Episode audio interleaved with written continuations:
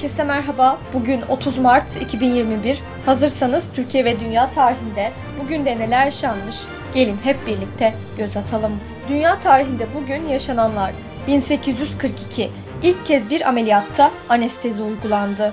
1856 Rus İmparatorluğu, Osmanlı İmparatorluğu, Birleşik Krallık ve Fransa arasında Paris Antlaşması'nın imzalanmasıyla Kırım Savaşı sona erdi. 2020 Rusya-Suudi Arabistan petrol fiyat savaşında Brent petrol fiyatı varil başına %9 düşerek Kasım 2002'den bu yana en düşük seviye olan 23 dolara düştü.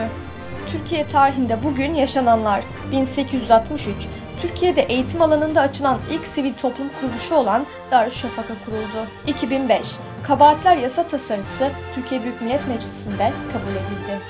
Bugün doğanlar 1432 Osmanlı İmparatorluğu'nun 7. padişahı Fatih Sultan Mehmet dünyaya geldi.